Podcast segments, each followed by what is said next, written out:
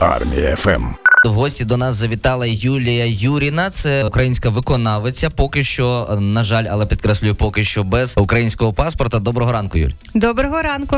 Дивись, нещодавно президент підписав указ про історично населені українцями території Російської Федерації. Це я так зрозумів, спонукало тебе публічно підняти питання твого власного громадянства. І почнемо з такої предісторії. Ти родом з Кубані і свідомо обрала Україну або проживати і працювати саме тут. Розкажи, будь ласка, коли стався цей вибір, і що саме тоді на тебе вплинуло? Я співаю українських пісень з трьох років. Я з дитинства в народному ансамблі. Це спонукало мене багато їздити, подорожувати і виступати. У 16 років я приїхала в Київ виступати. і Мене одразу запросили сюди вчитися. В 16, звісно, я не могла переїхати. Підготувала документи. І коли е, закінчила школу, одразу переїхала сюди. Поступила в університет на кафедру фольклору. Потрапила в гурт Кралиця Синельнікова Івана Григоровича, з під крила якого вийшов вийшов гурт Даха Браха, Гоуей, Тимофій Музичук, який співав Стефанія, мамо, мамо. Це все мої однокурсники, одногрупники. І я тут вивчилася. а Потім вже зав'язалася кар'єра. У мене стався шлюб з громадянином України. Ну і в принципі я тут залишилася будувати своє життя, свою кар'єру і нікуди не збираюся уїжджати, тому я тут. А до речі, які українські традиції ти спостерігала на Кубані в дитячі роки? Моя дипломна робота була на п'ятому курсі Українці на Кубані, і я їздила в станицю Благовіщенську досліджувати, що залишилося від української культури, і насправді дуже багато всього. Там мені співали бабусі 92 років пісні Житомирської області, центральної країни. Там залишилися русальні пісні, хоча вони не знають, що таке русалки, русалії взагалі, але пісні залишилися після Троїці. Веснянки залишилися. Зимова обрядовість дуже поширена. Це водіння кози, маланкування, щедрування, посівання співання, це все там залишилося. Ну і плюс вони мені співали просто такі вже фундаментальні пісні, які лунали по радіо на той час. Це Ревета стогне, Дніпро широкий, і йшли воли з под доброви і так далі. Плюс моя перша пісня, коли я була мала, це йшла дівча лучками. Тому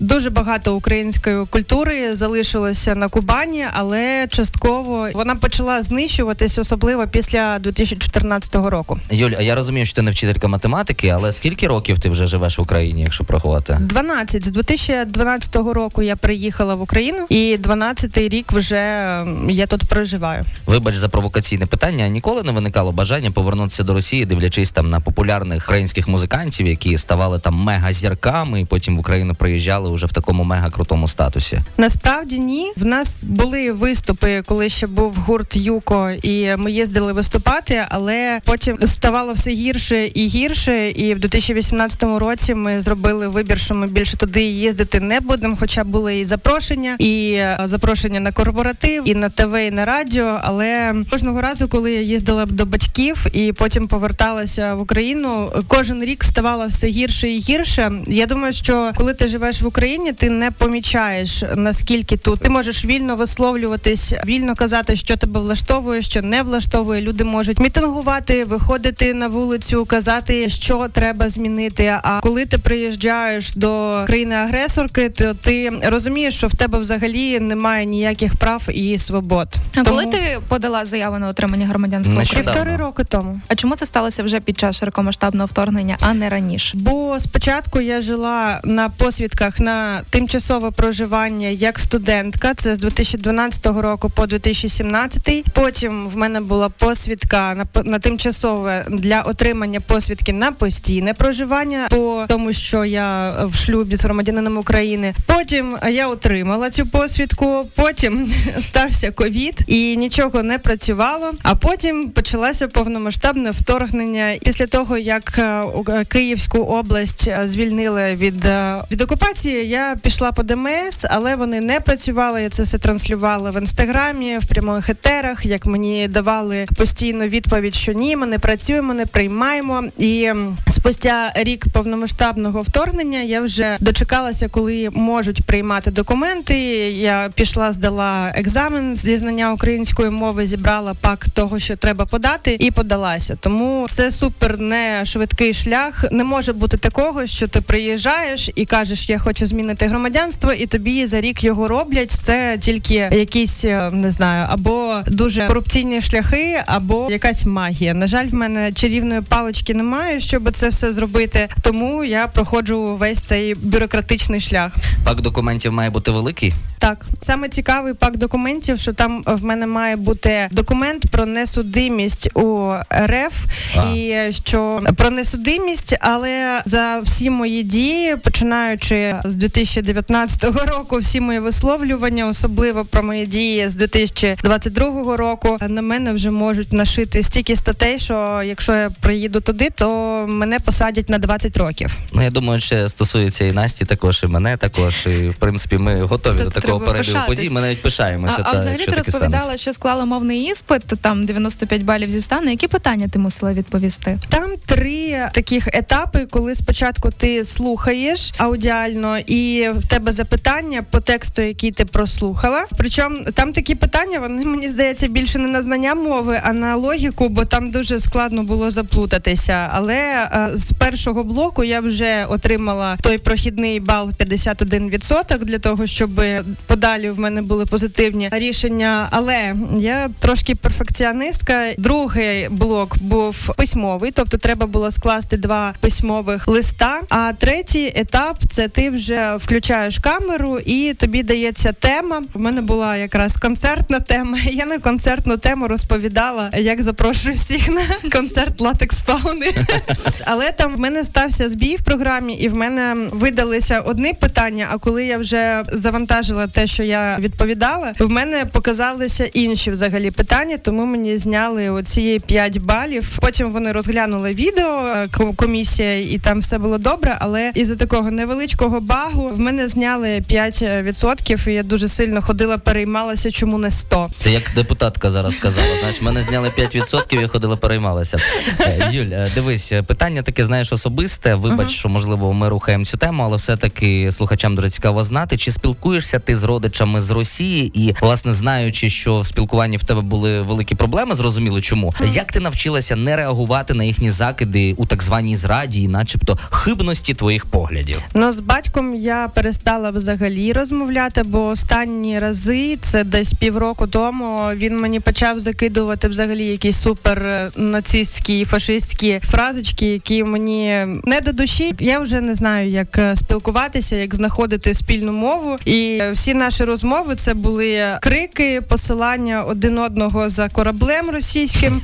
Це вже не було схоже на якісь батьківські відносини. Це просто відстоювання позиції, хто прав, хто винен. І я проти пропаганди російської слабка, як виявляється, моїх очей і того, що я бачу, і що я переживаю, цього недостатньо. З мамою, з бабусею я розмовляю, але дуже рідко, і ми переписуємося, і я вже автоматично з ними розмовляю українською. Мама потрохи вже почне розуміти. Бабуся іноді перепитує і каже: Я не Ферштейн, і я її перекладаю. Взагалі намагаємося тему не чіпляти, але не виходить, бо кожного разу, коли там мені пишуть щось ти така сумна, посміхнись, і в мене одразу починає спалахувати. Я кажу, як я можу? Ми не спали, в нас там прильоти, в Слухай, нас а, а, а тривоги. рідні дійсно думають, що ми самі себе там бомбимо і Так, так, це, це жахливо і це супер абсурдно. Бо в мене було один раз таке люте бажання, коли було супер обстріл, коли було дуже багато прильотів і все громихало. Я просто хотіла записати їм відос і сказати, що я не можу матюкатися, напевно, але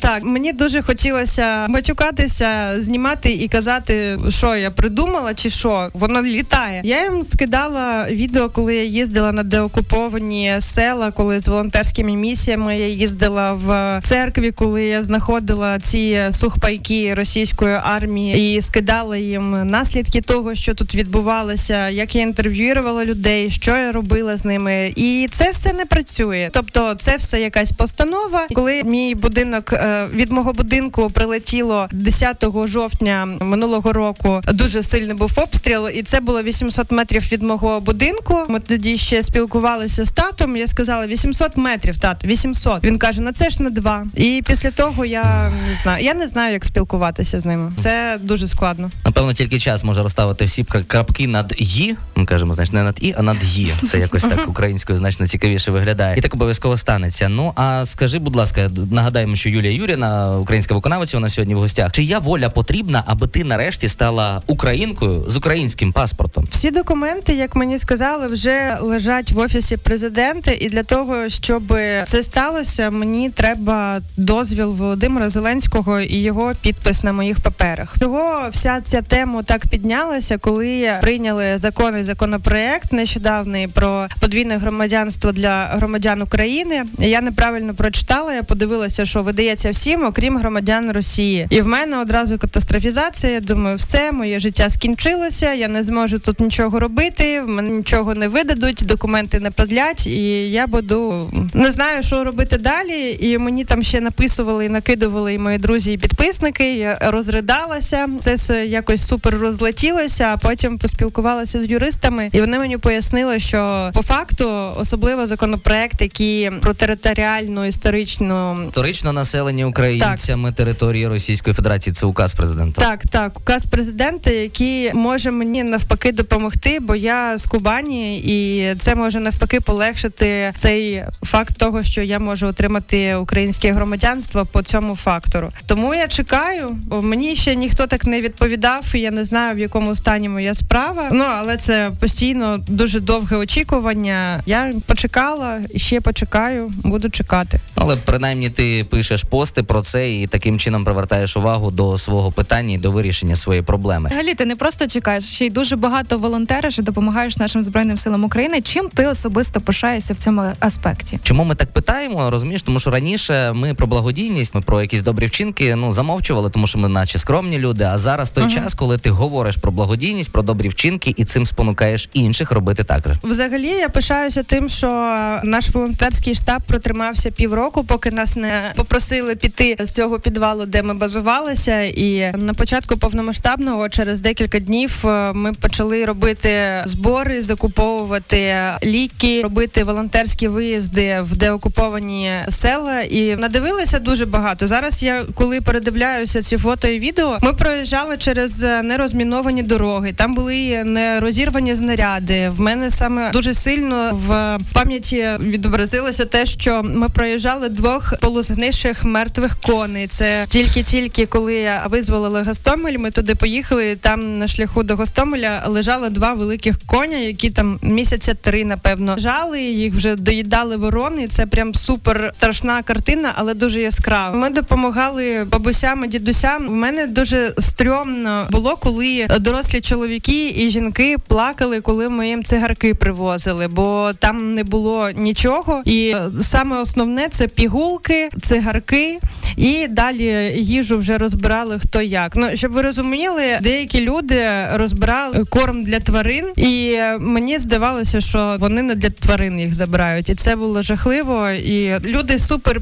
натерпи, натерпілися, і будинки розрушені. Ми з РП Тугеда їздили разом в Чернігівську область, там де хлопці і дівчата молоді приїжджають на 2-3 дні, розбирають завали. Там дуже велика кількість людей, десь по 200 людей. Вони заїжджають в маленьке селище і починають це все відбудовувати, допомагати. Коли люди об'єднані, коли їх дуже багато, це дуже швидко потім відбувається. І потім, після цього плідного робочого дня, ми збиралися з жителями села біля розрушеної церкви, там де ховалися російські військові. Вони думали, що українці не будуть стріляти по церкві, але ми не такі. А якщо треба знищити русню, то можемо стрільнути туди. І там дуже була така атмосфера жутка, бо там пахло тхнуло прям попілом, смертю, якимись тілами розкладеними. І це така атмосфера, яку складно забути. І ти ходиш, ти бачиш оці банки, там де вони їли, їх е, пакунки, сухпайки, і це все дуже сильно відбувається в пам'яті. І не скажу, що на менталочці моєї це відобразилось якось добре, бо тепер треба лікуватися від цього всього. Але я думаю, що це вчинки, які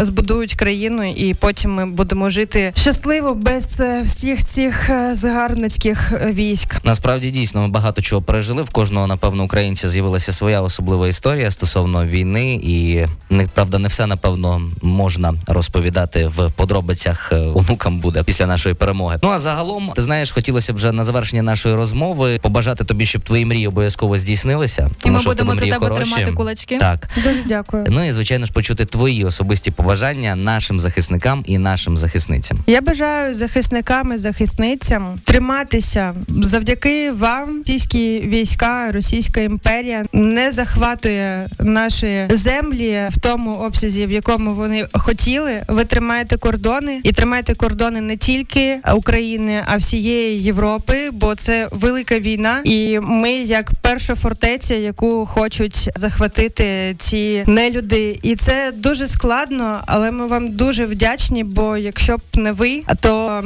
я не знаю, що б було. Ночами я іноді плачу із-за того, що я не хочу, щоб тут була е, Росія, і не хочу, щоб ми були частиною цієї нації. Тому дуже вам дякую. Бережіть себе і знайте, що ми дуже сильно вас цінуємо. Чекаємо всіх живими та здоровими вже у вільній країні.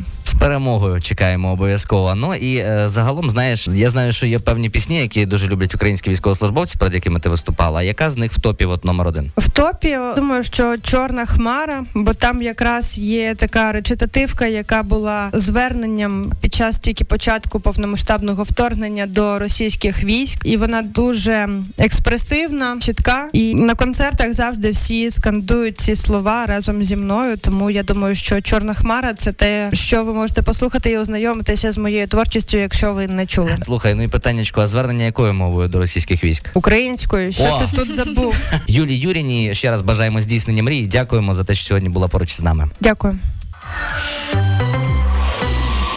Армія ФМ.